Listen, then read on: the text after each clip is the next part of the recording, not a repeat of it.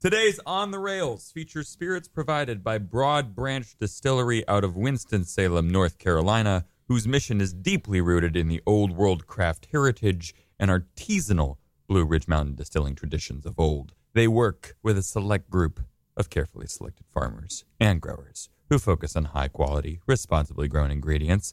They craft bold and singular spirits, and if you are in the North Carolina area, give them a visit, you know, or visit the website anytime at broadbranchdistillery.com. That's broadbranchdistillery.com. Uh, Beginning. I Yeah. know something that the audience doesn't know. And if the audience finds me, you're going to have to kill me. It's spoilers.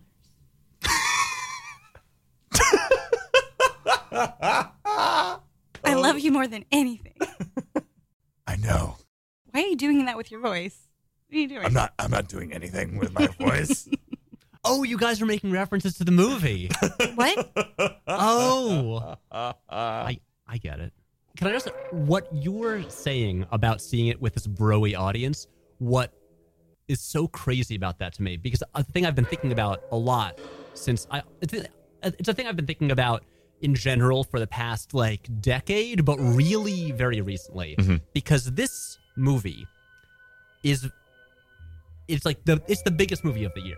Pro, it's probably going to be the biggest film of 2018 mm-hmm. Without question. and it is a film that is just the the shit that was I was embarrassed to like in high school and I like didn't reveal that I was into because it was so deeply uncool and I would have been mocked mercilessly and now it's the most mainstream thing and everyone is into it and It's like true. has like I can't get over the fact that these bros are like can name members of Thanos' family.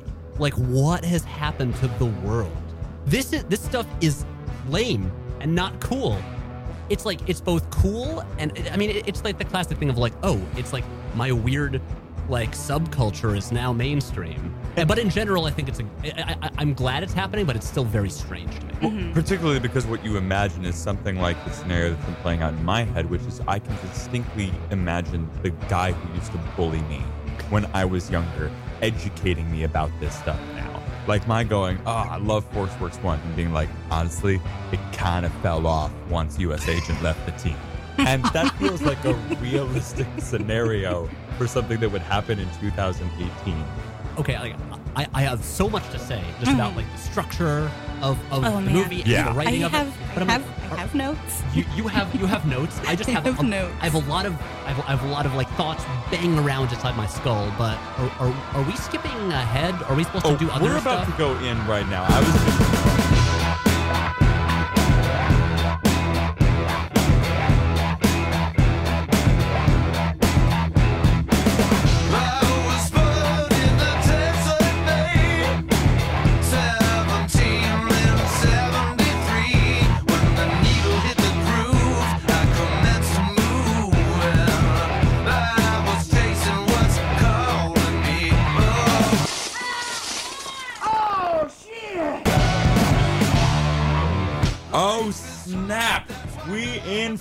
real. What is up, everyone? The first official on the rails, the show that turns think tanks into drink tanks, the show that makes sense of a senseless world senselessly. I am your host, aka Man's Not Scott, aka Not Rogowski, aka actually Scott Thomas, and with me. I got two of the best people in the world and two of the biggest Marvel fans I know because today we are going in on Marvel's Avengers Infinity War Part 1. Uh, There's no part one and two anymore. Oh, there's none. No, the, the- the- No, the- the it's se- just Infinity. the next one is going to have a different title. it's going to be Serendipity War, and it's actually going to be starring a uh, uh, an older John Cusack, Great. uh, trying to find the Avengers uh, by looking in a book that a number's in. I was hoping it was John Cusack as the gauntlet and just him and Thanos having a meet cute. Wait, doesn't that movie involve a glove? It does involve a glove. Serendipity? I think I don't remember. I just remember that I- that movie exists. I think it. I think the way they get back in touch after they meet is like someone like forgot, like left a glove at like that that, that they bought at Or do, do they first meet, trying to buy the same glove? Uh, Miss, can, do you have another pair of these black cashmere gloves? Whatever's out is what we have. You don't have a stockroom? No. Or basement? No.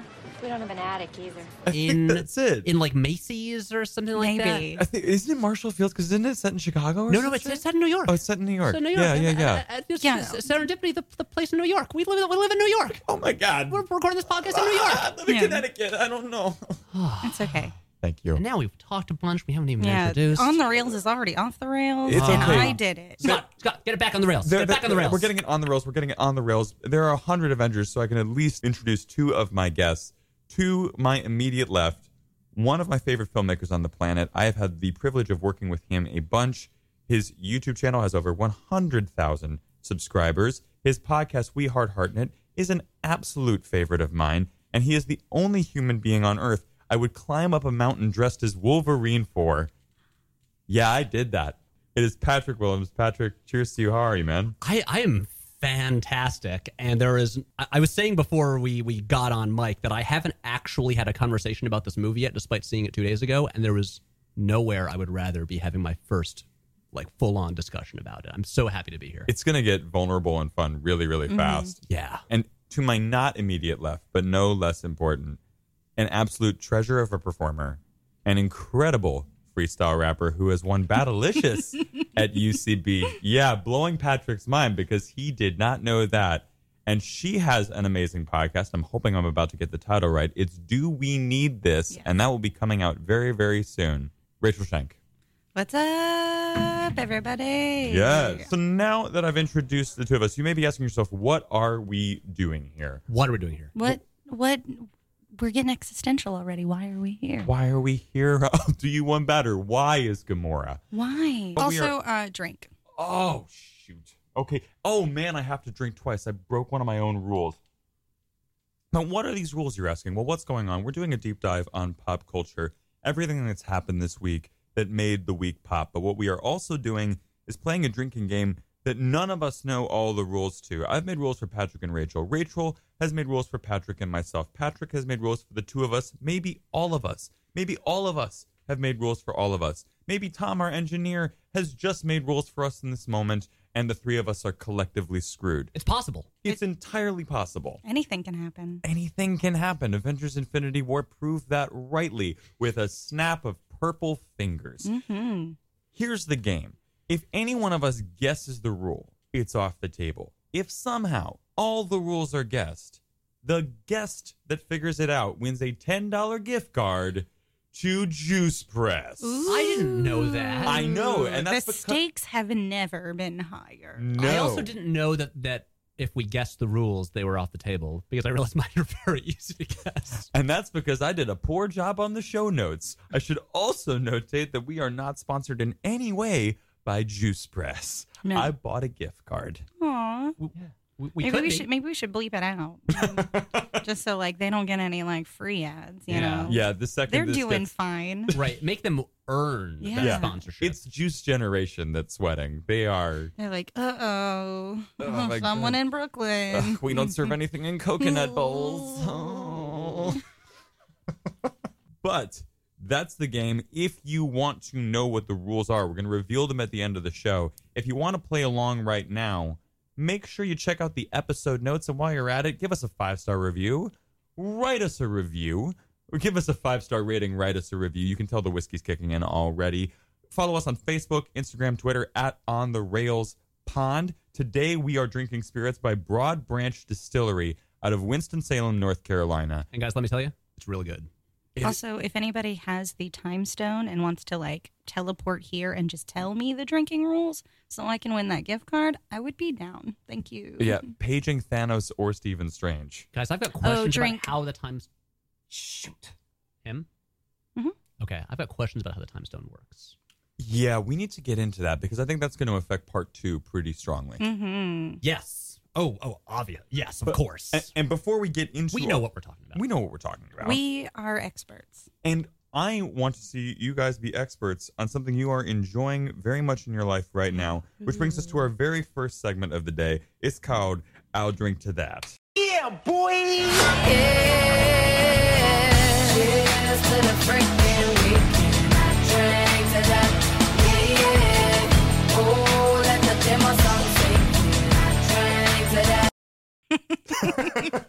I love so this.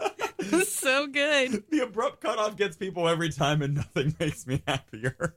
It's like dancing. I'm like, yeah, yeah, yeah, yeah. Yeah. And then the club lights come on. They're like, "Hey, you Oh, gotta yeah. go. I love the fog machine that happened. Like that was really epic. Listeners, you can't see it, but it's But you can feel here. it and you your can kind of you can smell those like you know Yeah. like that fog juice that like smell. that like party vibe. Yeah. Like I can't wait for the foam dancing later. That's it's gonna that be the best. right? Yeah, Yeah. it's crazy. It gets Yeah. super crazy in here. But speaking of crazy, I'm gonna drop my I'll drink to that. Here's what I'll drink to that is, guys. We're gonna celebrate something that has just been rocking our socks off lately. It's our way of getting a nice cheers in before the game gets too intense and lets us enjoy something about pop culture. So this is my I'll drink to that, and I have to admit it's recent and I'm really surprised. And it's Janelle Monae's new album, Dirty Computer. Ooh. Have you guys heard this yet? No. I've heard a lot about it. I've heard and how much I've everyone likes it, and uh, I have not heard a song. I have not Mhm. seen the music videos, uh, but I, I hear great things. So I have not seen the music videos. I had no idea this was coming out. Full disclosure, I was shooting something all week. I saw the Post Malone album on top of the iTunes music charts. I thought, let me listen to that for zeitgeist purposes. I missed this completely. And the other thing I want to confess, I have heretofore not been a Janelle Monae fan Hmm. at all. I'm just surprised coming from you. That seems like a thing you would have been into. And I always have felt like she's someone I should be into. I had the experience of seeing her at Boston Calling about two years ago, and it was an incredible live show. And I walked away from it understanding why I haven't loved Janelle Monae before this moment, which is that she's so impressive. And the artifice that she purposefully creates is so impressive Mhm. that by and large, I have felt I have not had a way into her, into her discography Ooh. from a heart standpoint. And some of that I think is because the music isn't really for me. It's not really for white males. And that is a okay 100% cool. But even in terms of the songwriting, I would go back. I'm like, okay, I like Cold War. I like Tightrope. I like Dance Alep- uh, Apocalyptic, Dance Apocalyptic. But I don't really play her stuff on repeat. And she's made a big point on this album of talking about how the artifice has gone away. It's not a concept album, it's her most personal record. Mm-hmm. What's fascinating about it to me and why I'm so enamored with it is by anyone else's metric, this is still a concept record. It's her as a dirty computer. There's all this terabyte language. It's still deeply weird in the way that Janelle Monae will always be deeply weird. I'm mm-hmm. surprised hearing that it's not a concept album, just because from everything that I've heard about it and seen about it, it seems like a big sci-fi thing. And, And aren't all the, totally the, the still music is. videos? Or it seems like it's almost like this ongoing, like or like it's like a big sci-fi. Th- it, everything seems so that I, again haven't listened to it. Haven't Yeah, heard videos. I only knew it existed because of someone posting about it on Facebook. They're like, I saw Infinity War and I listened to Dirty Computer. I guess I'm hip now. right. That's it. That's But all I got. everything that I've I- I've heard about it seems so consistent with like the uh like thematically and aesthetically that I just assumed it was a big concept thing. And that's kind of the thing I love about it, and to me has at least reinforced the way I felt about her heretofore, which is that those concepts were so important in the early part of her career, and I think they overstaged the songwriting and even the performance element to her work, whether it was the character she was playing or the live shows, was to me more impressive than the songwriting. She hasn't scaled back in a traditional sense because again by any metric this is a huge album with big concepts and big ideas but the fact that she's no longer calling it a concept record and calling it personal and calling it political and it is both those things mm-hmm. suggested to me that she sort of let these new colors into her work and the result is something that and i feel reductive comparing her to a man but it's you understand why she's prince's protege now mm-hmm. because she out princes prince Ooh. several times on this album. There are songs in this thing that I'm like, I would take those overcuts in his discography in a moment. You take them over notice. the Rainbow Children, everyone's favorite Prince album. The smooth jazz Jehovah's Witness themed album from the late 90s. I've, I've purposefully blocked Rainbow's Children out of my mind. I went through when I got into Prince like freshman year of college, I just went through the entire discography and mm-hmm. realized I'm a massive fan of this guy and I could leave a, a, a decent chunk of what he's done because there's a lot of it. yeah, because it's so dense and so deep. And to me, this feels like her her Purple Rain moment, even though there isn't an accompanying film, in the sense that this is where the artist as a human being is coming into the fold. Mm-hmm. And the, Sold. the results are stunning Yeah. and, and to watch an artist not only taken artistically by anyone's metric because i haven't encountered a single person that doesn't like this record but to me there's always something special when you get an artist for the first time that that's a very exciting thing and i'm thrilled now to maybe go back and see what i missed in her first two records because so many people love them that clearly there was some block i had that mm-hmm. was up no matter what I think or what criticisms I have against those albums, it's like I think I'm going to be able to hear them differently now mm-hmm. that I have found my way into her work. Yeah. And so to me, it feels like a whole floodgate has opened listening to this album, and I'm so stoked to go. Nice. Check it out. So Janelle Monae and Dirty Computer is my I'll drink to that. Cheers to her. Cheers. Yes.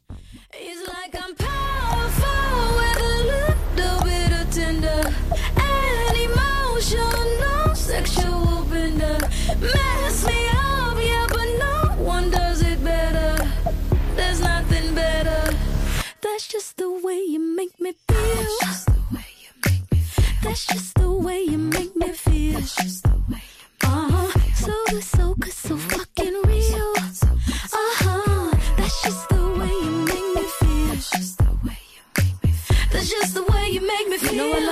So please don't stop it. You got me right. Anyone else have an I'll drink to that? Um, I think we we all do, right? Yeah. We, we got us. It was Tremendous. homework. It was home. Yeah, like you told us to, to, to come in. it's part of Yeah. the show notes. And um, so who's up next? Or, Uh, uh, okay, I'll, I'll I'll take it away. Yeah. Um, okay, uh, mine's gonna be both not super current, uh, and and like mildly self promoting. So so uh, so so this this is basically something that I've been talking about for you know for many months now, and um, but especially relevant this week. I know what this is. God knows where it's I'm going. so excited for where this is going. Yeah, you know, I, I, I'm gonna drink to good old uh, Paddington Bear Yes! and uh, and and the two Paddington films. Yes. uh, and you know, as much as much as, much as I love. I, I, I, I had a blast at Infinity War. Oh, you know, dead. Paddington 2 is still the best film of 2018. Hands no exaggeration. But because I, you know, I released a video this week that's been in the works for a while about, you know, like like basically like you know, just about the why everyone should see these movies and why are that they are truly great works of cinema that are important to be seen and but what's been and that video is a lot of fun to work to make it's part of the series of videos that i make uh guest starring my parents who are international treasures because my mom's from a different country. And uh and yeah and it was it was a blast. But but what i really really the the most enjoyable part about it is how many people uh just in the past few days the video came out like four days three or four days ago so many people have gotten in touch with me and, and have been like you know these movies were not on my radar. And you and i watched them because of the video and oh my god they are like i i, I cried. They're they're incredible. I've, I like watched them with my kids. Or, or then there's just like I don't know, like twenty something dudes who are just like, "Yo, these movies about this bear, I, the, I, I love them so much." I and I am I don't want to interrupt, but I'm going No. to because that's what you do. Yeah. Uh, it's a podcast.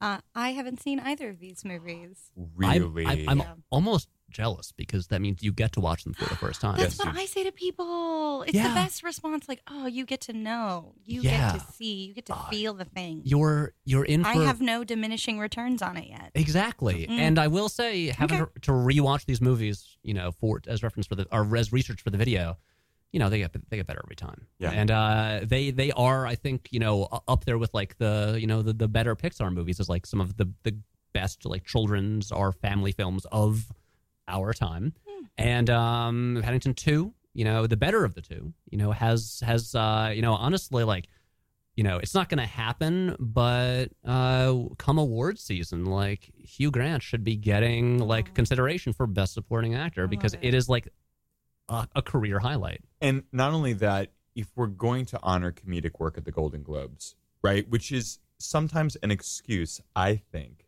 personally, to highlight performances that don't quite fit the mold. Right. It's not always comedic work so much as it is like, well, this is an offbeat performance. And so we'll file it under comedy. Yeah. We should absolutely honor that Hugh Grant performance because it proves he's actually a comic treasure. Mm-hmm. You look at that work beat by beat, and I would hold it up to performances from the 60s and 70s.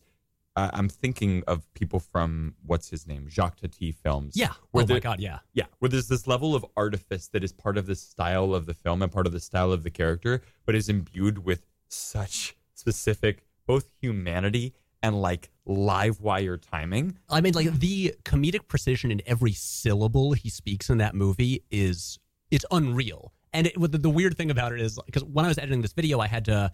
There's a part where I talk about like I, I'm like okay, I've got to talk about Hugh Grant now because we got to talk about like his career and his performance in this movie. And I tried to like pull up a bunch of clips from other movies he's made, and then I spent the day after I re- like released the video, I was like, I'm just gonna like go like revisit his like 90s Richard Curtis written movies like Notting Hill and stuff. And I'm like, mm-hmm. man, these are good movies. Yeah. and he's really good. in He's them. great. And Yeah. it's it's that Janelle Monae effect I was talking about. You get a piece of work that recontextualizes an artist for you entirely. Right. And that's such a thrilling thing. That's what Paddington 2 for me was for me. Yeah, like I, rem- I remember watching Paddington 2 and having the same reaction that I did watching uh, DiCaprio in The Wolf of Wall Street, thinking I didn't know this actor was capable of a performance like this.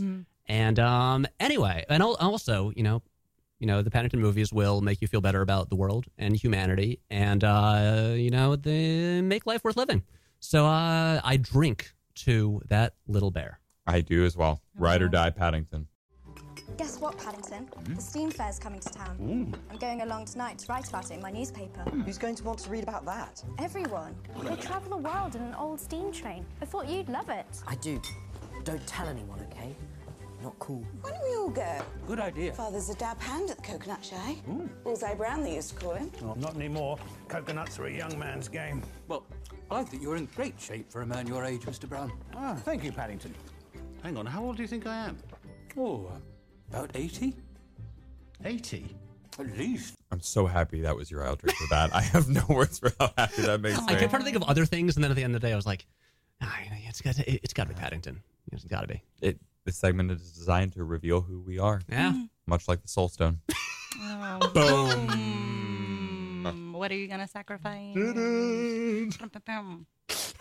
So Oh, me. Oh, well, uh, we are currently in the midst of the thing that's making me drink with joy a Steven Universe Steven Bomb. Guys, we are at the end game. We are learning so much about this universe of Steven. It is unreal, my babies. Take them to church. Ugh. Your mother and mine. Holy crap. Ho- guys, guys, just. This. Okay. Steven Universe.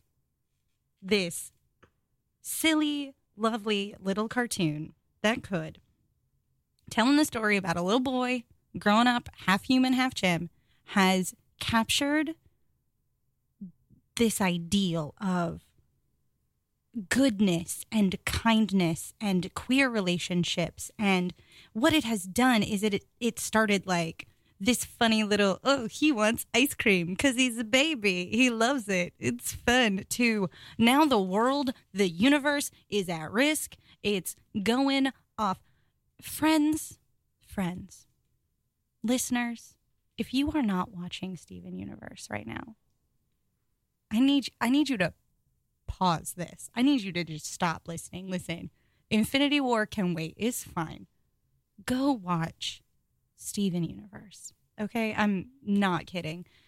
It is an incredible piece written by an incredible creator, an incredible musician, beautiful, lyrical, magical, emotional, an incredible, incredible piece. I cannot wait for Letters to Lars. I cannot. I think about it all the time, which is the latest episode that's coming in this. Absolutely. Guys, you need to be watching this cartoon. It's crazy. I, I, so I feel very bad.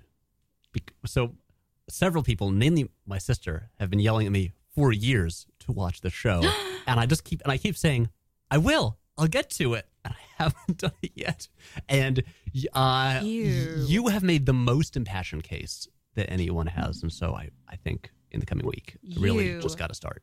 Get to do this I do. for the first time. I want to like. You're too far away for me to like reach out and like touch you, but like know that I'm like putting a hand on your shoulder and going, "You are going to be changed." And listeners, the sincerity in her eyes right now is is real.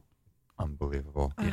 Just as the foam party is getting started. Oh, It's just when the foam is coming out, we're like, we are the crystal gems. What's up? What's up? And I love that you guys are both honing in on children's entertainment that is genuinely affecting not only for adults, but I think about as someone who has a queer partner, I think about the idea that Steven Universe is introducing queerness Yeah. to people of all ages And in a safe, just open-hearted way. smashing this idea of like what masculinity has to be. The- 100%. The the main the main character Steven is a little boy, but even as he grows older and is becoming a young man, he still is so in touch with his emotions and his empathy and the and the power of understanding where someone else is coming from. Like the fact that he doesn't doesn't fight enemies. He cares about his enemies. It's beautiful. It's it's gorgeous and actually we're going to get to this later but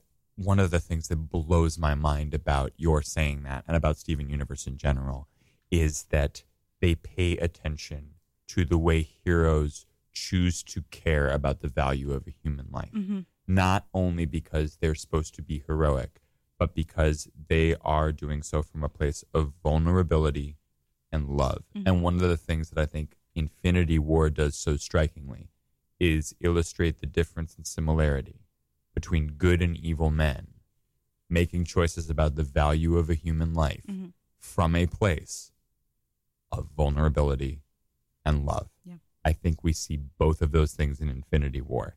And that was the mind blowing thing about it Mhm. for me, where that movie was concerned. Not to get ahead of myself. Of course. No, No, it's actually, okay. there was even bring it back. in what you were saying another good connection to our main topic for the podcast because we're talking a lot about gems. And in the comics, they weren't Infinity Stones; they were Infinity Gems. Ah. So look yeah, at that. So a lot of gem talk A today. little, we're in Jimmy. We're in Yeah. gems, but before we get to the gems of Infinity War, we got one more segment we got to wait, hit. We haven't drunk to Steven yet. well, No. good God, we have It's to do okay. that. He's a child. We don't. We don't have to, but we can as adults Yeah, together. That's true. exactly. Yeah. We- appreciate it. Yeah. Let us drink to Steven Universe and to the Steven bomb we are currently in. Cheers. Mm. I'll watch it. I promise. When a gem is made, it's for a reason. They burst out of the ground already knowing what they're supposed to be, and then that's what they are. Forever. But you, you're supposed to change. You're never the same, even moment to moment. You're allowed and expected to invent who you are. What an incredible power. The ability to grow up. Wow. Those would make some pretty good lyrics. Hold on. Watch sour cream a second. I gotta write this down. Oh, that was the sweetest sip of all for me. I almost started crying, guys. I, I- was like so Oh, I, there for it. I honestly felt the same way talking about Paddington. And, It's- and I did the Monae record. That's actually why I do this segment. it's just basically like to to get us there because that's to to me that's where this stuff lives. Like Yeah. I I to tie it to what we were talking about in the beginning. One of the mind blowers about all these heroes being mainstream now is not only that they're mainstream, but that those guys that you never assumed would care about Falcon or Ned or Ah, any Ned. Well, to, well, to be to be fair, yeah, you know, as much as, as much as I, I like these movies a lot, I've still got a, one of my beefs with Marvel is like, why is Ned named Ned? because well, because he's clearly like in like he is clearly an adaptation of uh the the Ultimate Spider-Man character. I think is Ganke. Yeah. He- who's like uh Ganke, yeah. he's like like same guy. And they gave him the name of like the second Hobgoblin, which has never made sense to me. And I'm like, I think Spider-Man: Homecoming is a delightful Oh, film. so wonderful. I, I love it. I mean, I love my Spider Man. Oh, oh, However, I can get my. Spider Man. I- I mean- I'd inject him into my eyes. Like, give me, give me that. Spidey. I maintain that he's the best of all Marvel Oh, characters. yeah. One hundred percent. But I wrote an essay on him in college at acting school. Oh, That's Oh how my much I love. I found a way to write an essay about Spider Man. he's he. I mean, he's he's the best superhero. Also, we all Yes. have to drink. Oh, dang it! Yeah. Is it any time any one of us names an Avenger by name? No. Shoot. I think that would have happened by now. Yeah, I do I, too. I actually thought about that and I was like, wait, that would kill us. yeah, yeah, yeah, yeah. That's entirely true. Yeah. Oh shoot, that's not Um, the role. Okay. Anyway, Ned's great. Mm-hmm. I just don't get why he's named Ned. That's I'm, all. I'm sure the the studio execs were like, "Oh, what's this nerdy guy? We should give him a nerdy name. What's nerdy? Ned. Ned. Ned. He, he's the That's- guy in the that's, chair. that- that's written by a committee. You know, Oh, like Yeah. what's what's going to be this shorthand that this guy is super nerds? Uh, Ned. His I name is Ned. I In- mean, you in- literally in take the R out of, 2018 out of nerd and it's Ned. Ned. Written by committees.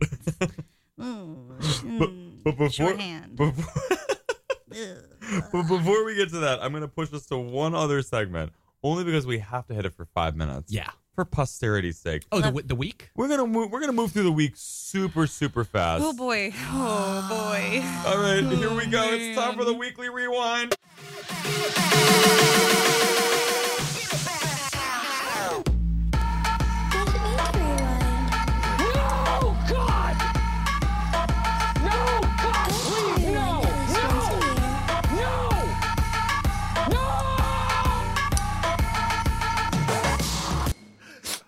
That was magnificent. That was great. Oh my god. The last guest I did that for reacted with abject terror, and that was the moment I went, "Oh, I'm keeping this sound cue." To the weekly rewind, not a waste of your money, potentially a waste of your time, depending on what's happened during the week. But here's the game with weekly rewind: we're gonna quickly move through the events of the week. If we have any hot takes, we're gonna throw them out. We're going to looking at news. We're looking at politics. We're looking at sports, pop culture. Let's start with politics. This was an insane week for our president elect Donald Trump in every single way that I can He's think still of. he's still just president elect. That's I- how I refer to him. I gotta say, every time they put those two words together, I'm like, that's not real.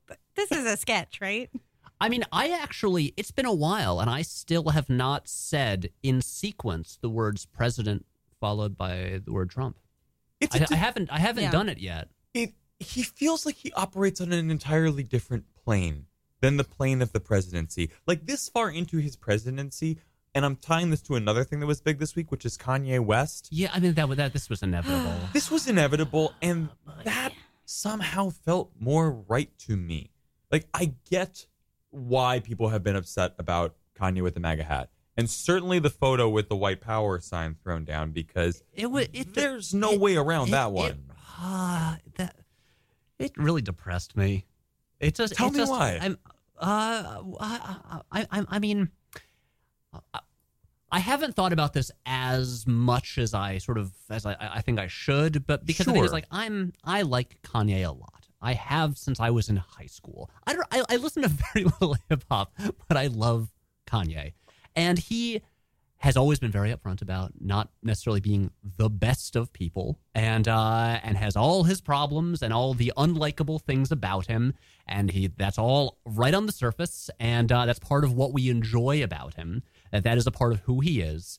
And this was like just a like a step too far for me. Just just being like I love Donald Trump. I'm wearing a MAGA hat. And uh you know like the, when he like tweeted the photo of like John Legend tried to get through to him and then and and then he he responds as if he's like a red pillar and uh and I'm like oh It legitimately blows my mind to watch him politic because, correct me if I'm mistaken. Sure. During W's presidency, Kanye was like, Bush doesn't like black people. And I'm like, did you see Questlove's shirt no. I did not. oh I just saw this earlier today like like a, a few hours ago yeah at some event last night Questlove has a shirt that says Kanye West doesn't care about black people Dang, Questlove. Yeah. yeah And It- you're, well, it's true. Like obviously, like Kanye's out for Kanye. Kanye is not Right. into.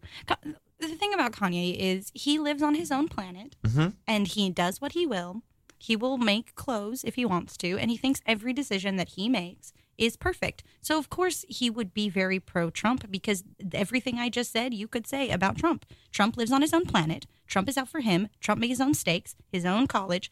Everything that those two people do are uh, operating from the idea of megalomania, narcissism, and disconnect from what the world is. I, I would say, not that I'm a psychologist or in any way Sure.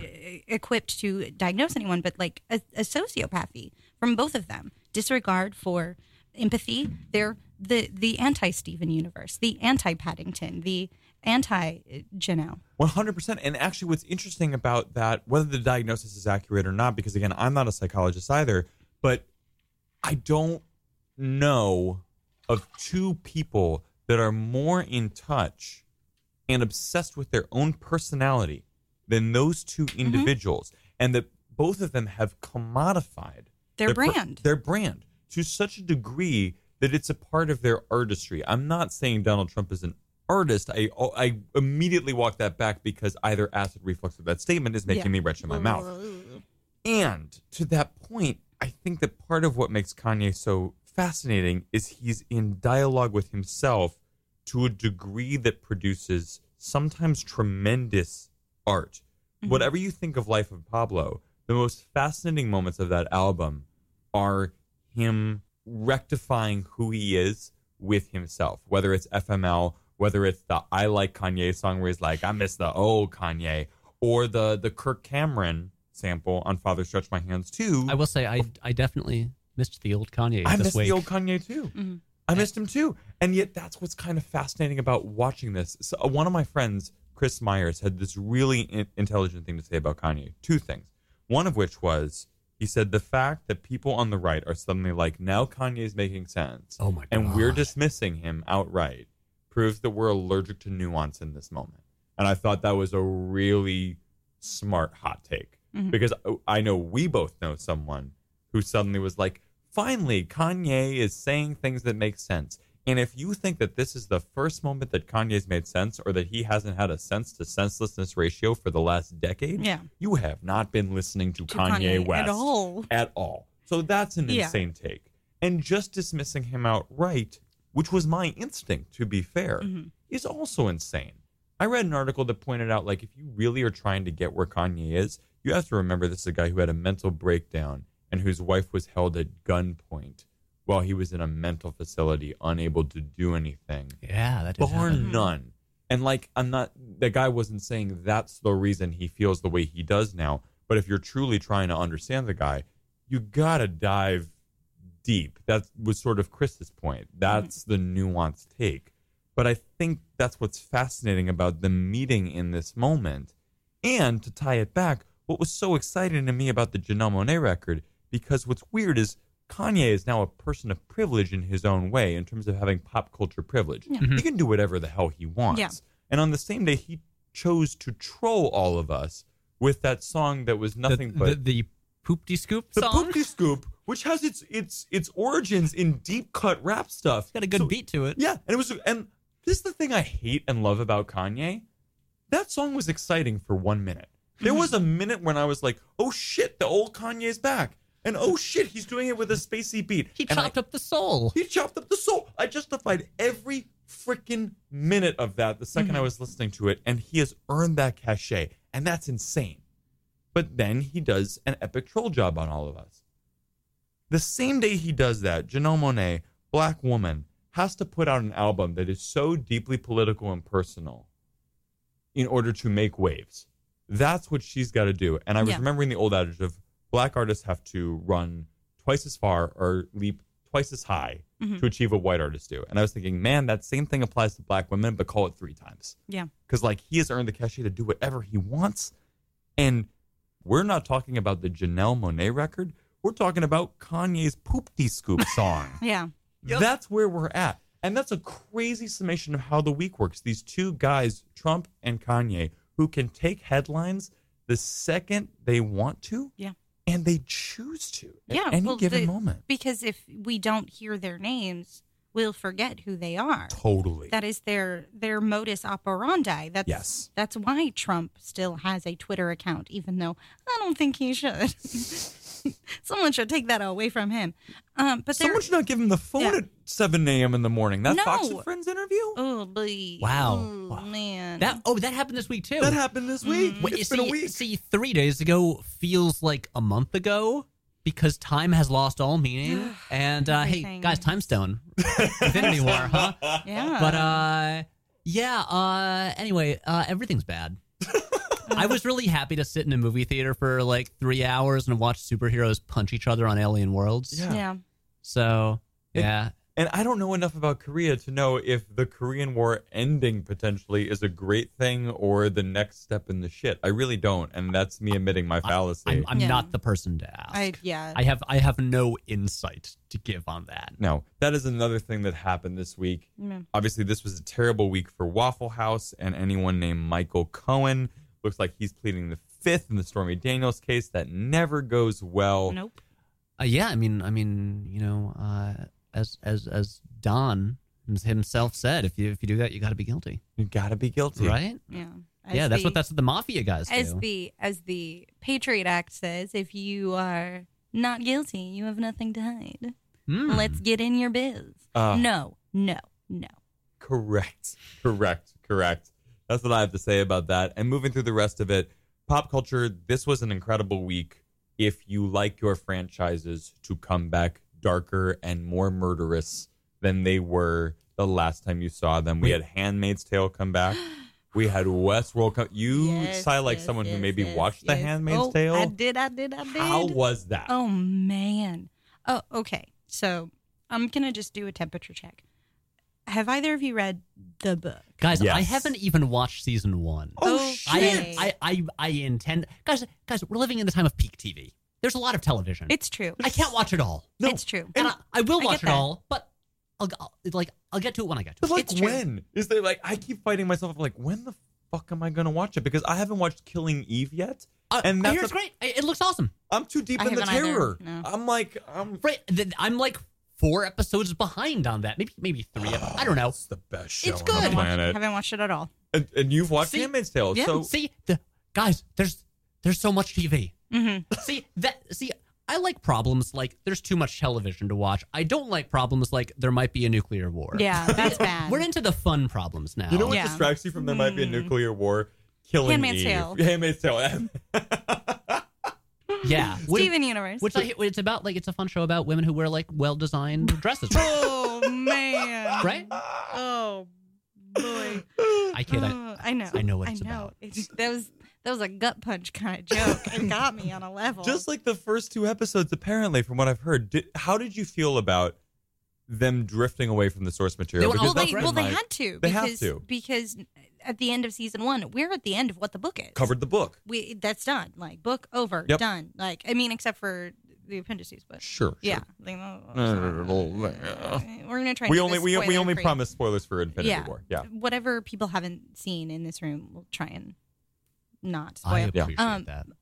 it it's one of those kinds of pieces that when when it was written is very this is a internal process of one character the world of handmaid's tale is so deeply interesting the the minutia of it is so fascinating that i am so very glad that they are being given an opportunity in a in a a television format to explore what this world means because there's there's so many little breadcrumbs in the in the text in the Yeah. in the story told by the handmaid and the appendices after that of just what it is and the fact that these very brilliant uh, writers these showrunners these actors these these creators can get carte blanche on a very fascinating world and be like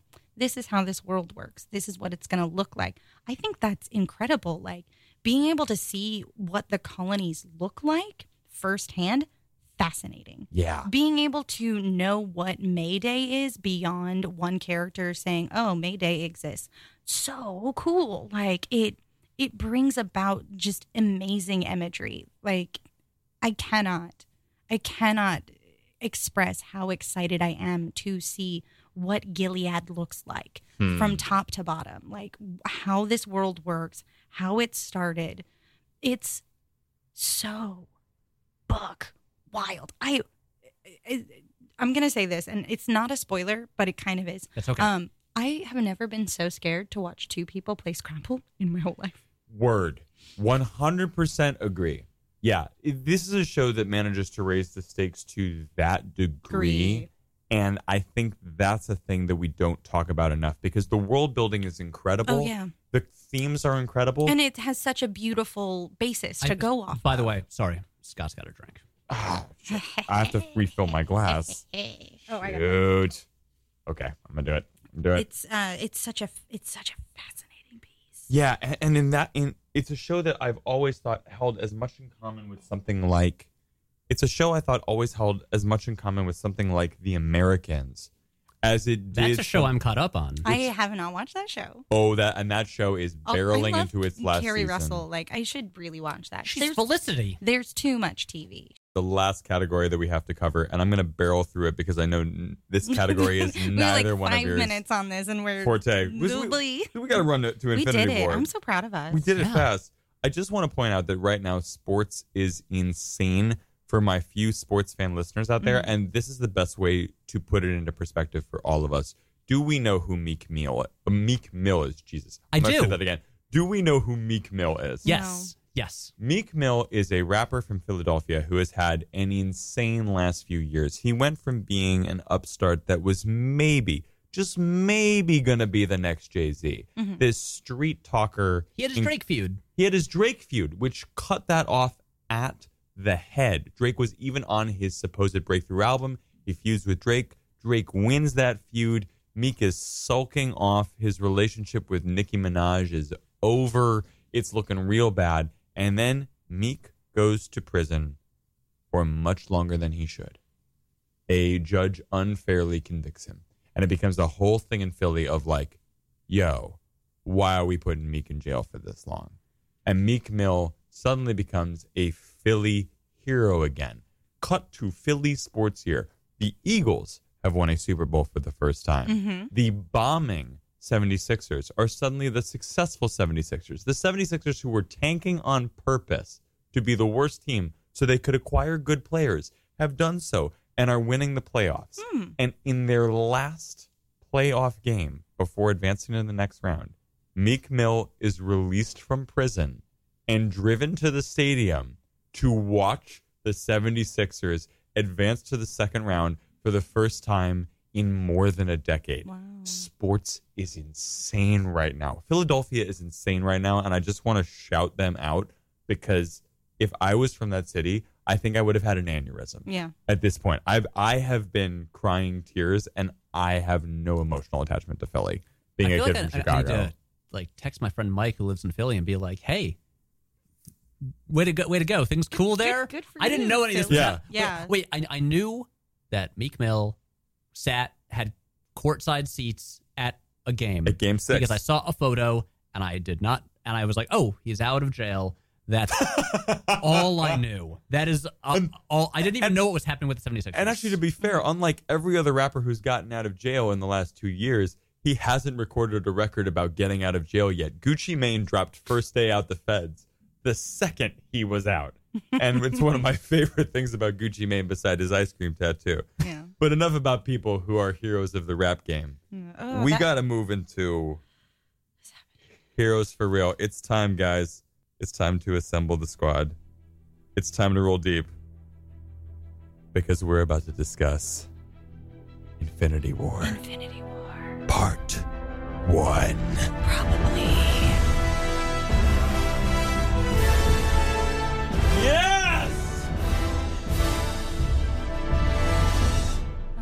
Mr. Stark.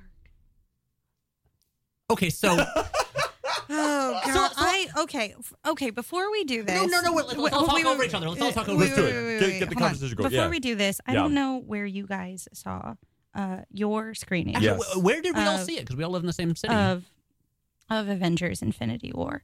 Um, I didn't know if you guys were gifted these with your ticket. Oh my god! Um, but I I wanted you to have the the movie bill that I was given. Oh my for the for the screening. Yeah, I went to the Union Square Regal 14. Um, I used my movie pass. What's up, movie pass? didn't Thank you so much, movie pass. I, did. Um, I bought my tickets and- two months ago. so, uh, the long and the short of it is, I used my movie pass because I work really close to that spot. So I went at around 6 p.m. Like, found a screening that had some spots available. Yeah. and I I got the uh, the 10:30 screening for me, and I was about to buy one for my partner uh, for the 10:30, and it instantly Yeah. sold out.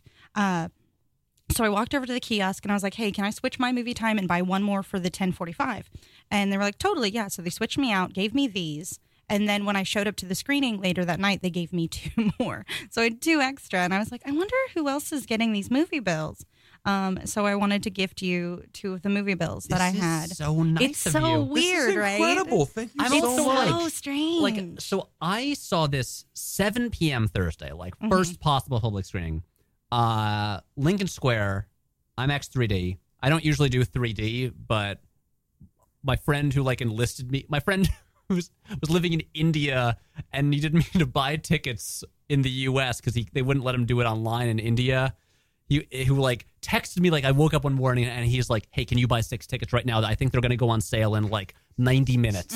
And then and it was my guy in the chair and uh be- being like, "Okay, they're like they're like they're not available yet, but like like the trailer's out, but like okay, they're up now." And uh anyway, I, I got I- we ended up he was very insistent. He was like, "We got to do like the like IMAX 3D." And um but like that's the place where you would get the special stuff. yeah. They Yeah. give you like posters and stuff. Mhm. I got nothing, and you got there's like a movie bill. This, yeah, this- it's, I mean, it's mostly ads, but yeah, I mean it's a, it's like a playbill. but it's adorable. But it's for a there's movie. like there's like a scan. You can get the playlist. And I if- and if any know. movie It's was gonna- adorable. and if any movie was going to deserve it, it'd be this one. yeah. I mean, this this really this really felt like an event. I mean, I like I said, I was in Nashua, New Hampshire, shooting a short film. I don't know Nashua, New Hampshire, and the only reason I mention that is because it's remarkable to walk into an ecosystem that isn't yours and feel something happening.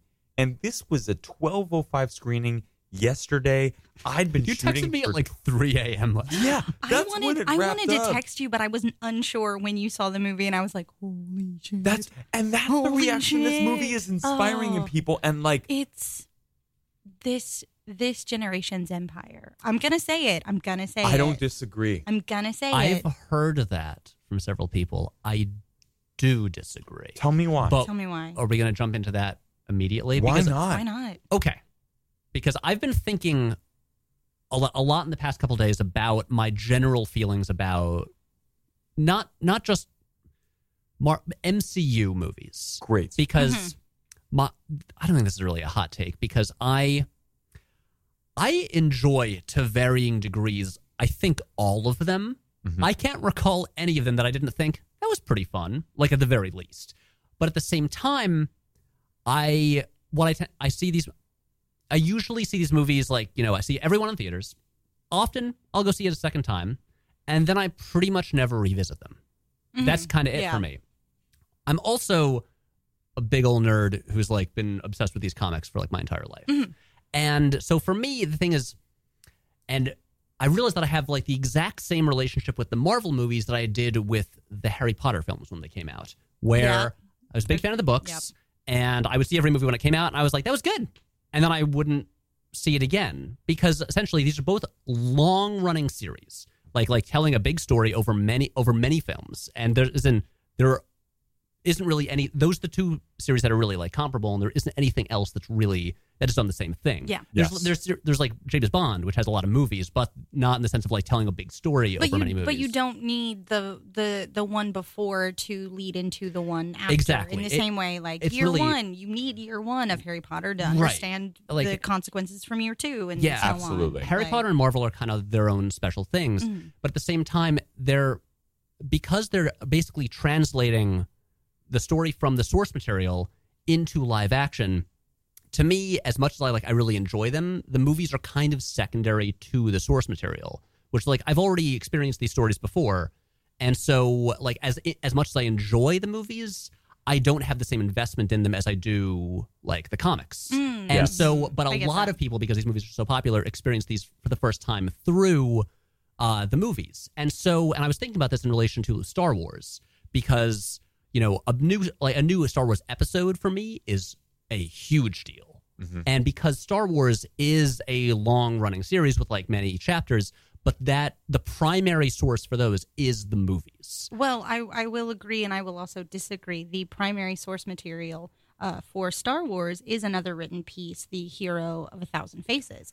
The hero's journey. True. Yes. Hmm. And I know like it's different because The Hero with a Thousand Faces is not Luke Skywalker. It is not a novel about Star Wars or Luke or Leia or the Force, but it is the same arc. You can watch that story and you can see it unfold in the same way that it does. And the reason I equate Empire to Infinity War is because this is one that earned a twist, a turning of the of the screw in Right. a way where you've been given license to not worry about your main characters because they're plot protected. Of Yeah. course, and then the, all of a sudden, no, they're not.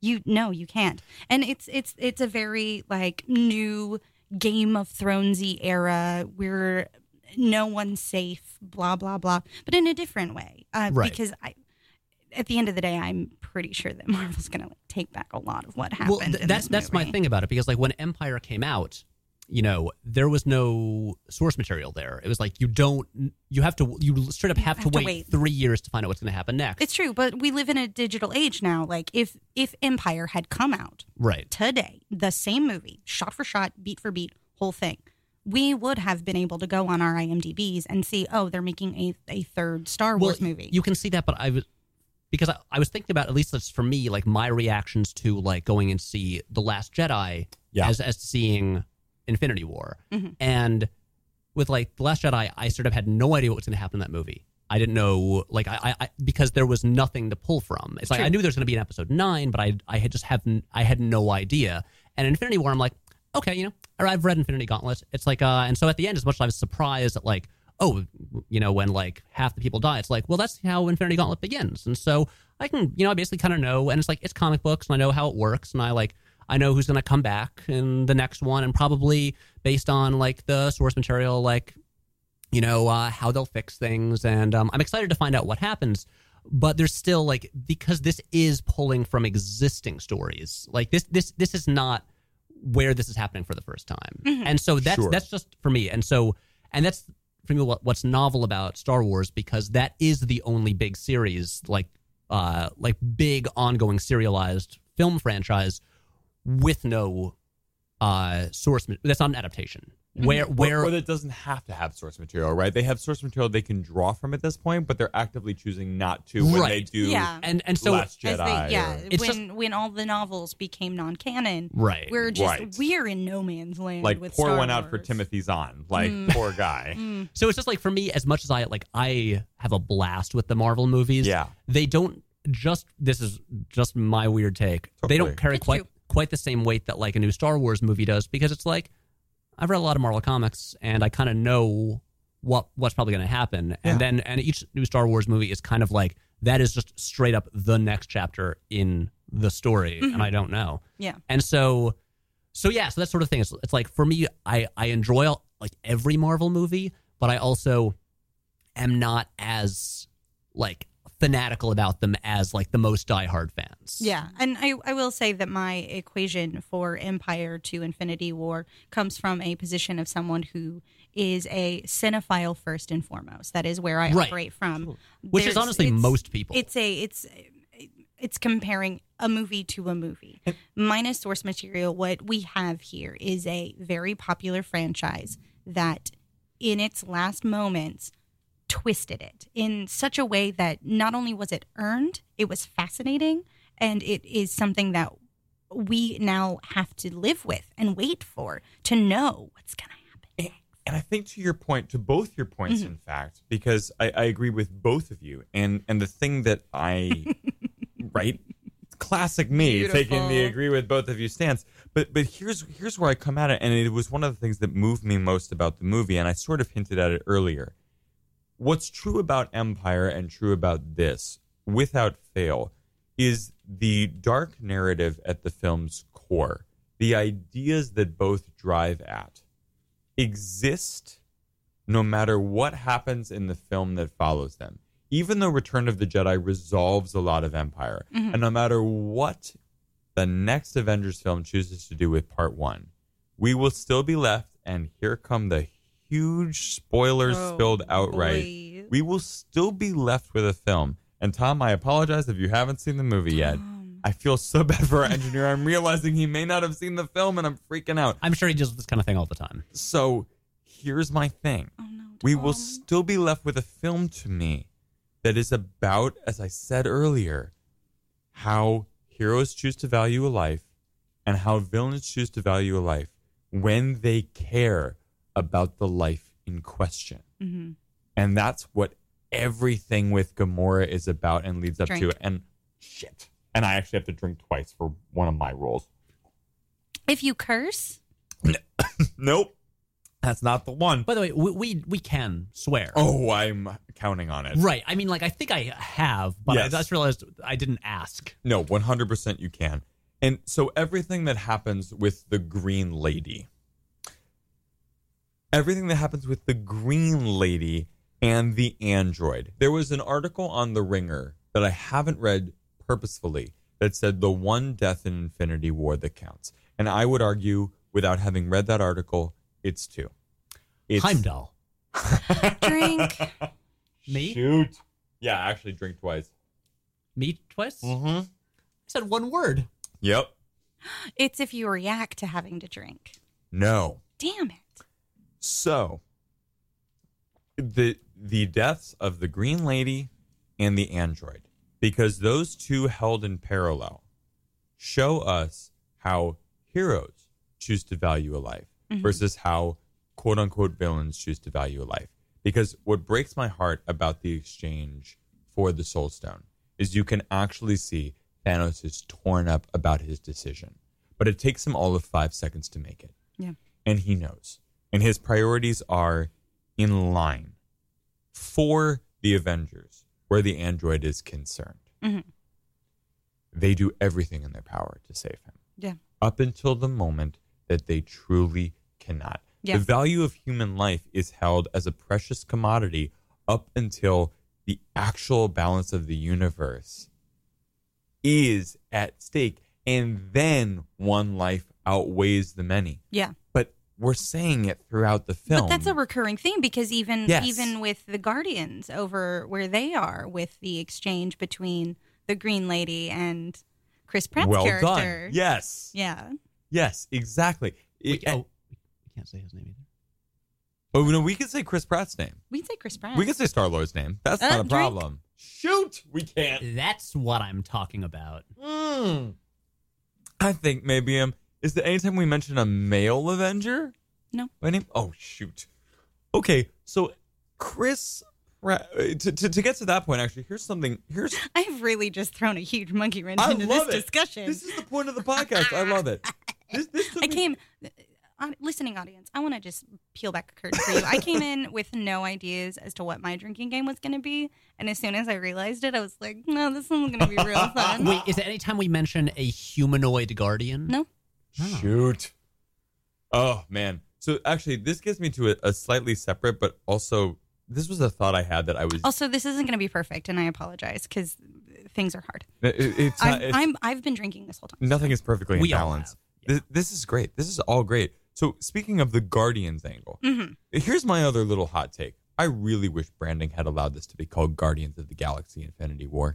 If I'm being perfectly honest, I, I kind of wish they just called it Marvel Infinity War because I would have taken that too. Yeah. You- You know what, guys? It should have just been called Infinity War. Yes. That's like, I mean, kind of like how, you know, usually. well, uh, committee branding things, money. Right. e- exactly. But this, Foreign this, this, this feel does not feel so much like a third Avengers movie. No. Like, like, like Age of Ultron feels like another Avengers movie. Yeah. This is just everything. And honestly, Civil War felt more like an Avengers movie than Correct. Ultron did. Right. I totally Yeah. agree. And and what blew my mind about this, and you were alluding to this earlier with the idea of the shell gaming of characters, Oh, so good. is they have good. tracked what everyone's arc is over the course of this decade Mhm. in ways that I feel I should have. And watching this movie, I realize I didn't. The idea that Peter and Tony Stark, shoot, are going to be antagonists in part because of their father issues, which is going to relate directly to Thanos and Gamora and the idea Drink. of parent and nature. Oh my God. This is why I do this podcast. Um, in relation to the big purple guy and the green lady. No, you- oh my God, I have to drink for my No, own no, rules. no, no, Son no, of a no, no, no. bitch. Wait, what? We No, can I- no, we- we can say Thanos, right? Yeah. we said it a lot. Oh Yeah. shoot. I have no idea what's going on. So Thanos and the Green Lady. Mm-hmm. In relation to Thanos and the Green Lady is an idea of nature versus nurture where evil versus good is concerned. And the idea that Peter Chris Drink. Pratt, oh, damn it. Scott, Refill. come on. I'm, I'm losing it. I'm losing it. Um, the idea that Chris Pratt and to- and Robert Downey Jr. are going to be at odds against one another in no Best small part because of their father issues, and that that has not occurred, as far as I can tell, to any of the major cultural critics, much less myself, is a mind blowing bit of shell gaming. I mean, Because they that's- they paired up like all the the groupings because Yes. because there's essentially is it four primary uh is, is, is, is it I cross, think is, is the movie does the movie cross cut between four different storylines We ba- well, so we have Yeah. Rocket, Groot, and Drink. Oh my god! is it just a member of the guardians No. is it Um, we have the rabbit because I'm keeping this in canon. Yeah. The That- big tree that- that was and the funny. Very thunder good. god. Yeah. we, we, we can say can we say we can say thor Yes. yeah Oh my! What is this rule? i have This is gotten through like incredible. almost unscathed You're living. and and, I'm and dying over every here. time you utter a sentence with anyone's You're just name- like, yeah but uh Oh god!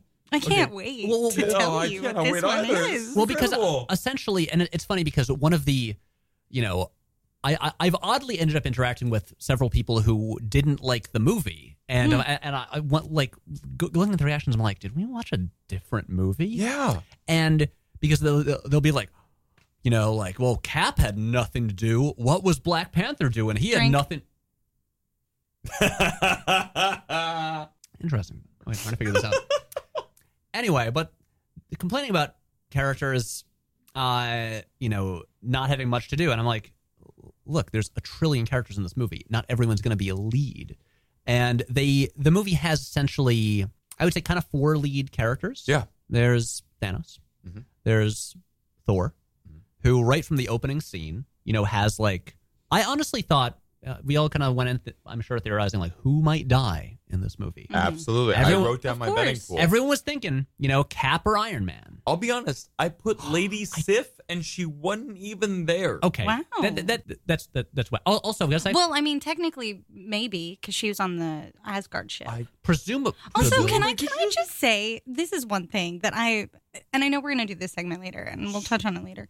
Can we just can we just give these characters like time to breathe, like in between their movies before we like go into the next one and just like fuck up everything? I'm gonna say w- we did not see that Korg died, and so Korg might be fine.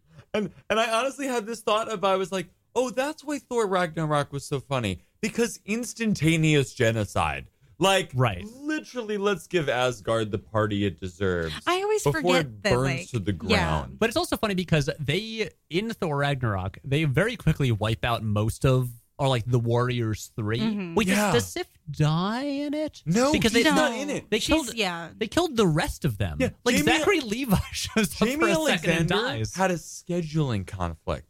You Right. can blame this on NBC's Blindspot. So it's like Volstagg and the other dudes who who die in that. But Yeah. anyway, but so, but Thor right from the opening scene, he, I, I thought actually I was like, oh, Thor might be the one that dies. Yeah. because he actually had. Gone so far. Well, there are emotional stakes for him, and so and there aren't for really for Cap or Iron Man. Yes. Mm-hmm. Mhm. because they're in the movie, but it, it th- there isn't the personal investment there that the rest of them have, and so like I was like, it would be they know what they're doing, and it would be silly to kill Cap because he's Yeah. not he doesn't have a connection to this, and Thor does from the opening scene. It's true. And so you really you like Thanos, Thor, um, kind of those two members of the Guardians that are humanoid. One of them uh, is green, and one of them The wa- Green Lady. the Green Lady, and and and one of them and Andy Dwyer.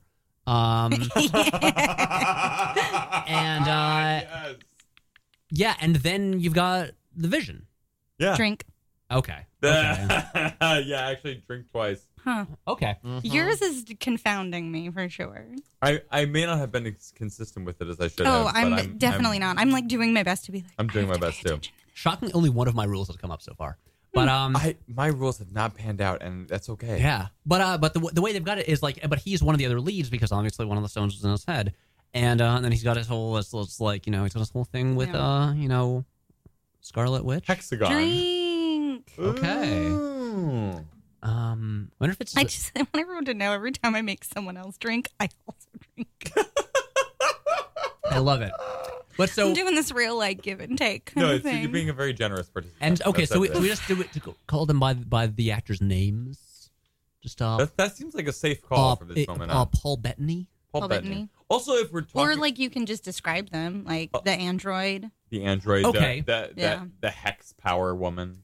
Uh, Elizabeth Olsen. Elizabeth Yeah, that's Olsen. easier. I That's much easier. Like, I know I'm distracting at this moment, but that's partially because I've been beholden to the drinking You- role. I've gotten I- you so you bad. got me so good. I want to shout out Elizabeth Olsen for finally sticking the landing on the hex manipulating woman. It's not that she was bad before, but I would have argued that she was more comfortable in Wind River with Jeremy Renner than she was in Civil War with Mhm. Jeremy Renner. And when you are more comfortable in the snow covered peaks of wherever they filmed that, Right. in a deeply Mhm. existentially damning drama than you are in Atlanta on a Marvel set. Yeah. She seems so much more comfortable I- as an actress well, in that I- role. I, will say, um, I felt like she half-assed the accent in a way that she didn't in the other movies. I have no idea what's happening in that accent in any of these Yeah. movies. well, I felt like in the last two, she like committed to it. She's like she's talking like this. Yeah. or, or, you know, she's like, You're she's- pulling your punches. Yeah, Like, like, like I am a vampire or whatever, and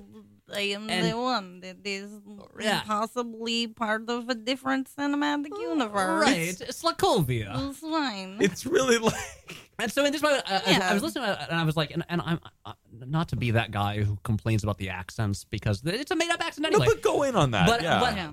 I did think about this uh, while I was watching. I'm just like, is she doing the accent It's- all the time? It's the Halle Berry effect from the X Men movies, where like over time, it just slowly like But then I- leaves the but I was also wondering, I was and, like, okay. and you know what? That's okay because you know what? Accents change over time. Well, that's what I was wondering. I was like, this movie is set two years after the last one, and so is this a a choice to say that like her accent has been wearing off as she's been away from her home country? I but but then I was also thinking. My mom's been away from Ireland for like 30 years and she's still got an accent. So, like, come on, two years, really? maybe Quicksilver and Remember him? yeah, and his sister, uh, Magneto's kids. Magneto's My children. God. maybe they don't have an accent. Guys, wait. Maybe they have a speech impediment that they learned by being trapped together in that cell and they just sort of like started speaking with their own dialect and now that she's out of the cell and she's like in her own life she's like oh people don't talk like this i'm gonna work on not talking like this anymore i just vindicated I just- That's I my really- favorite marvel lady I Best really- explanation. I really want the spin-off movie that's just about Scarlet Witch Drink. learning to acclimate to the world shit. Oh, yeah, you can't say Also, Aaron Taylor Johnson is the only person that doesn't come back Mhm. in this movie. Yeah. Hashtag Hugo Weaving. What the he- Oh my no, God, no, no, no, that's- no, no, no, that's one of my notes. That, That's wasn't, one of my notes. That wasn't Hugo Weaving. Wait, what? That was not Hugo Weaving. That was Ross Marquand.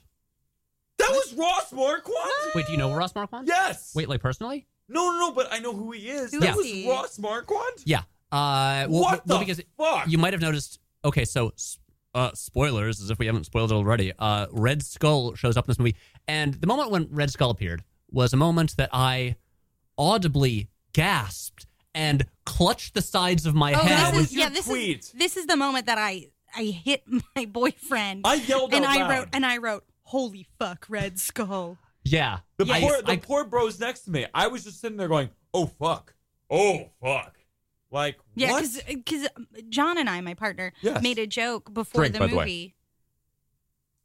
Made a joke before the Yes. movie that this movie was going to turn into a sudden jump cut to Red Skull and his one man show. so when that happened, when Red Skull showed up, I was just hitting him because like that joke was so funny, and I was like, I cannot believe of all the things that we joked about, like. There's fucking Red Skull. that note actually comes on the tail of no one told me Peter Dinklage was in this movie. Playing a giant.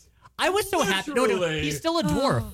But he's like a a giant dwarf. He's Yeah. a dwarf. He's a dwarf, but gets a tower over Chris Hemsworth. Those two notes back to back were my favorite chicken scroll notes that I Yeah. took during this But- movie. wait, to, but to back up. Yes. So Red Skull shows up, Uh-huh. and um, and yeah, we were all thrilled. I I clutched my head, and then I realized how embarrassing that was, and put my hands down quickly.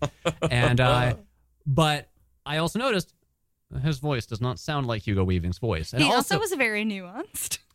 He was. I was like, oh, Hugo Weaving learned nuance for this character. I and like a calm demeanor. I love Hugo Weaving, and I think Oh, he- he's great. He's, He's like oh, fucking I- I great. mean, he's always great. I- I He- why isn't he in all of the things? I saw that dude play the judge in Hedda Gabler opposite No Cate way. Blanchett What? as Hedda Gabler. What? Wait, quick tangent. What? The best thing I've ever seen on stage. No joke. It was at BAM. They were touring the production. Oh, that sounds so good. Cate Mm. Blanchett playing Hedda Gabler. There's a scene where they are gathered around the fireplace. Her ex lover comes in. Mm-hmm. The fireplace actually caught on fire. So we had to hold for 20 minutes. when the show resumed, all that fucking happened was Cate Blanchett walked on stage and the entire opera house of BAM silenced like news of a nuclear war had broke. That's the power that woman wielded. And we jumped right back into the Oh. show. I'm Hugo s- Weaving I'm was the judge in that. Straight up the most magic I'm thing so I've ever sad seen on that stage. they just poorly used her in Ragnarok. Like she You- you- deserves Sir, so Scott, Scott, you got a drink. Oh god damn it! Yeah, so much more. yeah, Um, probably like five times. But also, well, Hugo Weaving always great, obviously. Always Oh, but yeah, uh, totally. what what's a, a bummer is you know he's talked for years. He was like he didn't really like doing Captain America, and he was like I don't really want to do another one. And so he's like, so he was like just didn't want to do another one, Mhm. and so Yeah. they just recast him, and it was uh, yeah, Ross Marquand, who I guess is on The Walking Dead. and who's a celebrity impersonator by trade? He is, but also I think it's mostly that The Walking Dead shoots in Atlanta, and this movie shot in Atlanta, Atlanta. and he was there, and um, and they put a bunch of makeup on him, so he looks like Hugo Weaving. and he well, I mean that prosthetic, anyone could put it on. Right. I Well, have I have an asshole friend who dresses up as the Red Skull for Comic Con every year. Well, and, Yeah. and, and I'm also I'm like I may be reaching here, but as someone who was recently a local hire for a project, if you can locally hire an actor, Easy. you save so much cash. Right. And the idea that he's already there and could potentially be a SAG local hire. Yeah, and as someone who does celebrity wanna do it, impersonations, yeah. like, Yeah. and he's never done a Marvel movie, like right. easy. That's but the I- most obvious decision. Again, the prosthetic, anyone could have been that. Cate Anyone- Blanchett Yeah. could have been it Red may have Skull. been Cate Blanchett, and she's just like That would've been "Ah, Can't do double billing. And I was I was so excited when he showed up. Well, but- It because was so rad. right, That was amazing. and well, to me, it. like what I enjoyed most about this movie is because again, just gonna, I'm gonna you know being a big comic book nerd. please. because so essentially this was the reason that I think this movie shouldn't have been called Avengers Infinity War. I think it should have just been called Infinity, Infinity War, War. Is this was just a movie version of a comic book crossover event. Word. Mm-hmm. You know, the things that they do every like couple years where it's like a big like cosmic, you know, threat. And so every character has to come together in this big giant story. It's usually like a six or seven issue miniseries, you know, like Infinity Gauntlet, which is inspired by. Yeah. Or like Infinity by Jonathan Hickman, which is also inspired by. Yeah. And there's a lot of bad events, but there's a every so often you get a good one. And this was essentially the good version of one of those, in that there is that solid emotional through line, Mhm. but then you also get that bonkers scale to it where it will hop around to planets and you'll you know and you'll have this like there's this like operatic nature to Yeah. it that is like bigger than it you usually get in a superhero comic. And just being like we got to go to this planet now. Oh and there's like a guy like a person we have to meet and oh it's the red skull. And that kind of mm-hmm. thing where events will often like like drop in like a rant like for instance the recent dc comics event that just wrapped up uh it's called metal it's a lot of fun I love metal. it, yeah, it rules. And my uh and um and there's a point in like the end of the first issue where uh Dream from Neil Gaiman's Sandman just appears. yeah, he and- sure does. Oh, Rachel, you got to read Oh, this. no. It's Yeah, so he just good. shows up to talk to Batman and and Yeah. it's like, "Oh shit, he's in this." And it's like and they'll drop in this character that you know but you haven't seen in a long time because it's like, "Oh, this is a such an important event that we're gonna like bring this character back for it." And I'm like, "Oh my god." Like with the Red Skull, they had that moment. Mm-hmm. They did th- this. It's like doing the event thing completely, Mm-hmm. but the good version of it. It's like this is the like uh the 2015 Secret Wars as opposed to the Civil War two. And brief hot take I didn't know I had until this moment. I would argue that the movie universe that both major comic book franchises are planning has actually improved the way they do comic book events because I've been reading No Surrender, the Avengers one, and holy shit, guys, if you aren't Is it reading good? I- I'm not reading it. So fucking good. it's like like I am suddenly on board to read every Avengers comic from here for the end of the year. Well, you realize that they're just relaunching Avengers in like two months. wh- which they are. but, but, John, Er- Jason Aaron's writing it, so it's But going to rule. he's redefined the way the Hulk exists in the world. what? Yes, one hundred percent. I- and you have to. I have read- slept on this it, totally. It broke my heart.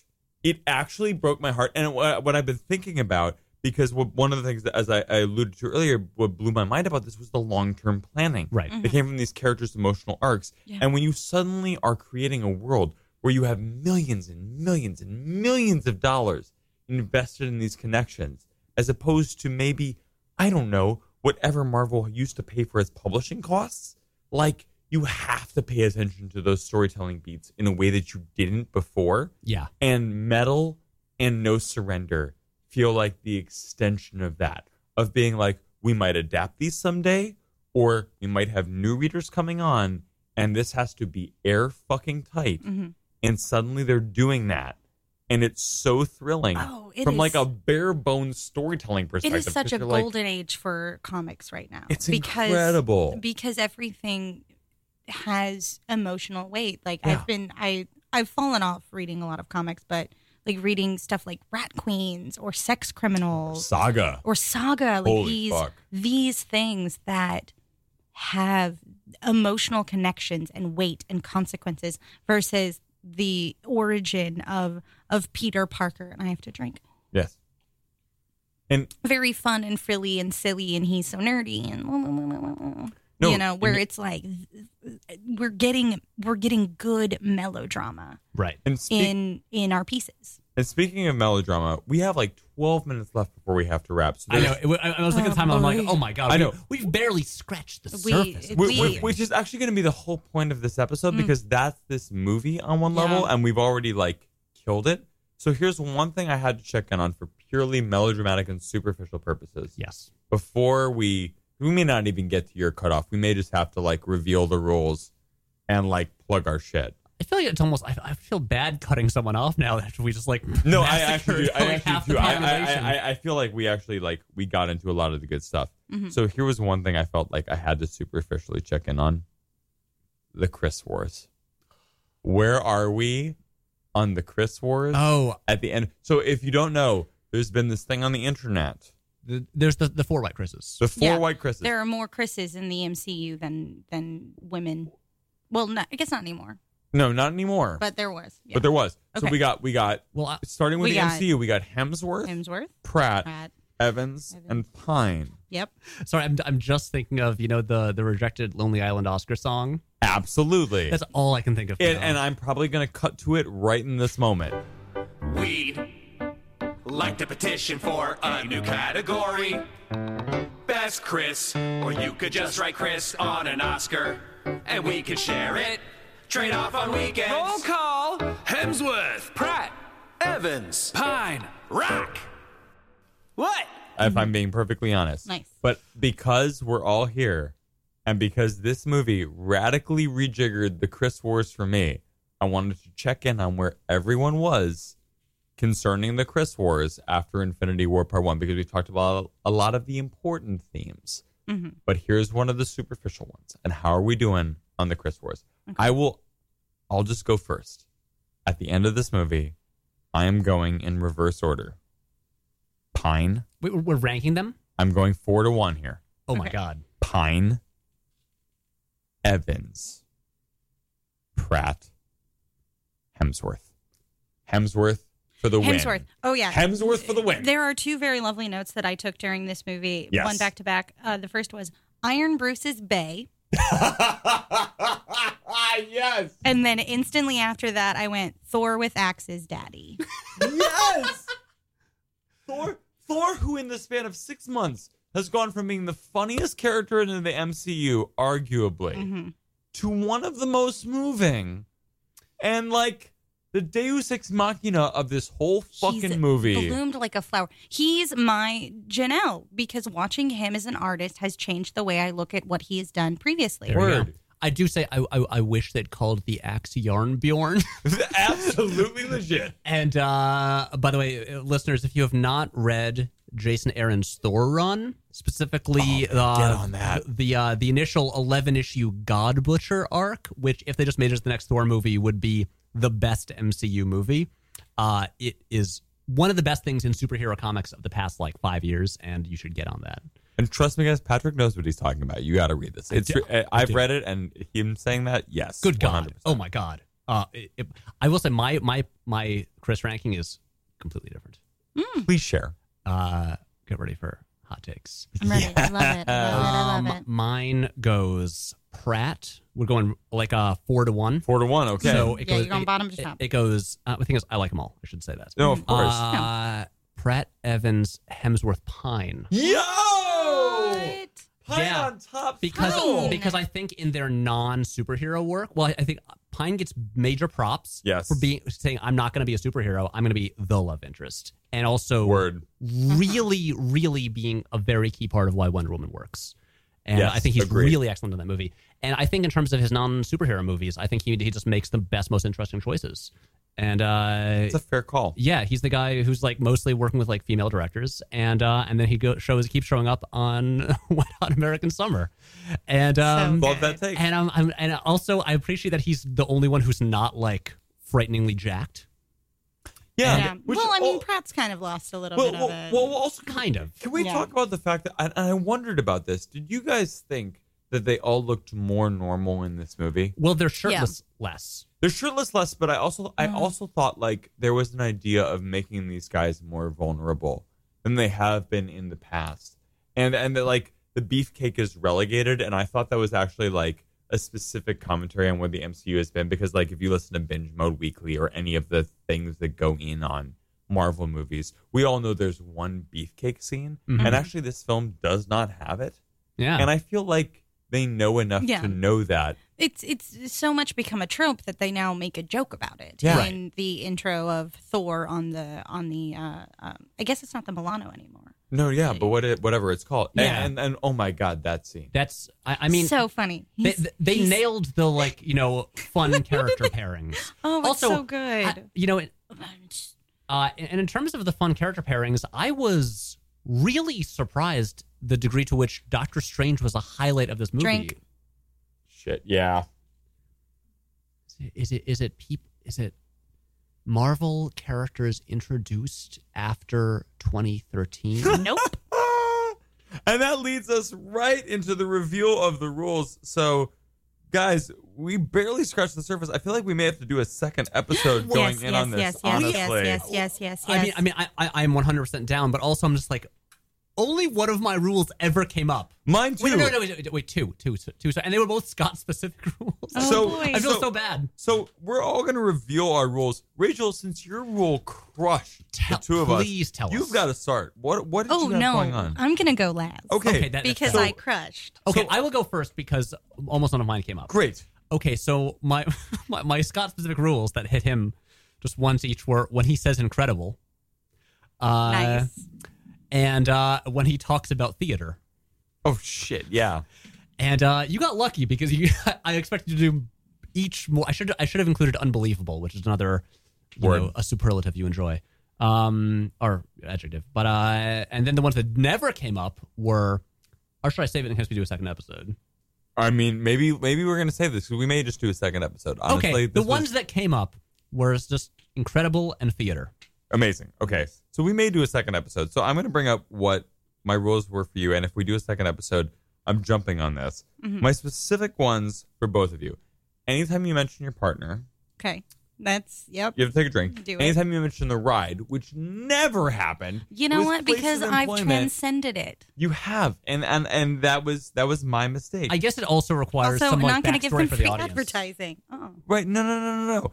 Uh, so They have to earn that sponsorship. They got to do Like that. Juice they got to give me more money. Right? Money, please. So for you specifically, and almost none of these happen.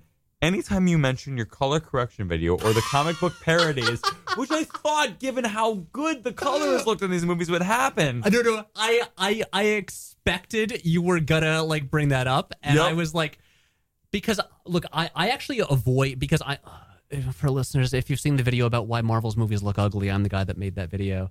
Um, but uh, I I try to avoid speaking publicly now about the color grading in Marvel's movies because literally last summer. Someone recognized me at an airport and came up and just started like grilling me about my thoughts on color grading in different movies, and I Oh, was boy. like, I, I I can't do this publicly anymore. Mhm. I can't let that be my brand because that's such an awful brand to have. And so, uh, so yeah, um, uh, uh, my super condensed version is the exterior day scenes are still flat and gray, and they should lead into a color more.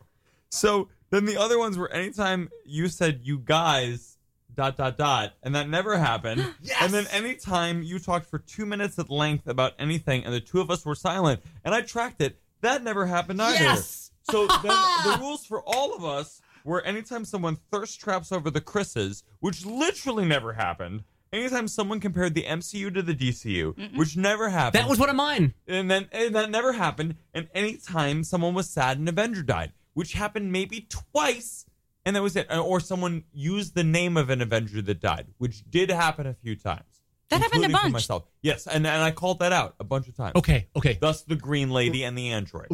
Rachel, please, please tell us. Well, listen, I I don't know if you were paying enough attention to the to w- our conversation. My drinking was the pour one out clause. Anytime someone was mentioned who was dead or dusted in this movie, ah. by mention of their name, you had to pour one out into your throat. That's perfect. yeah, if if we had mentioned Xandar or I'm gonna drink Yep, there it is. or nowhere, you got to pour one out into your mouth. That's One of mine was actually when it, that never came up was when someone forgets the name of one of the planets. Oh, that would have Yeah. been brutal. because So, I yeah. can't remember the name of most of those planets. It came to me after you said Gamora the first time. I was like, we should pour one out for Gamora. No, you should drink for Gamora. That's incredible. Drink to our friends, to our absent friends. That's to our absent friends. And as we drink to our absent friends, we are running up against the clock. Guys, please plug whatever you have going on as I play the future song from the Avengers credits, and I will explain this at a much later date. Please plug whatever you got going on because this is the fake future song from Avengers. Okay, so uh, you can watch the videos that I make at youtube.com slash Patrick H. Willems. There's a video about every week. And uh, if you like this podcast, you'll probably enjoy them.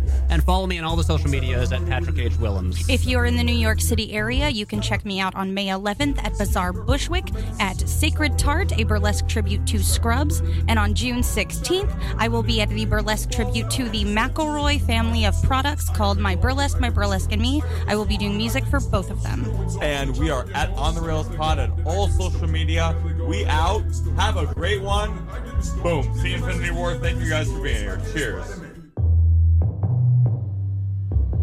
I'm telling y'all, I got the power to wipe out half the universe just by snapping my fingers for real. Idris. Bounce. Bounce. What's happening? Murdering everything. What's happening? Murdering everything. What's happening?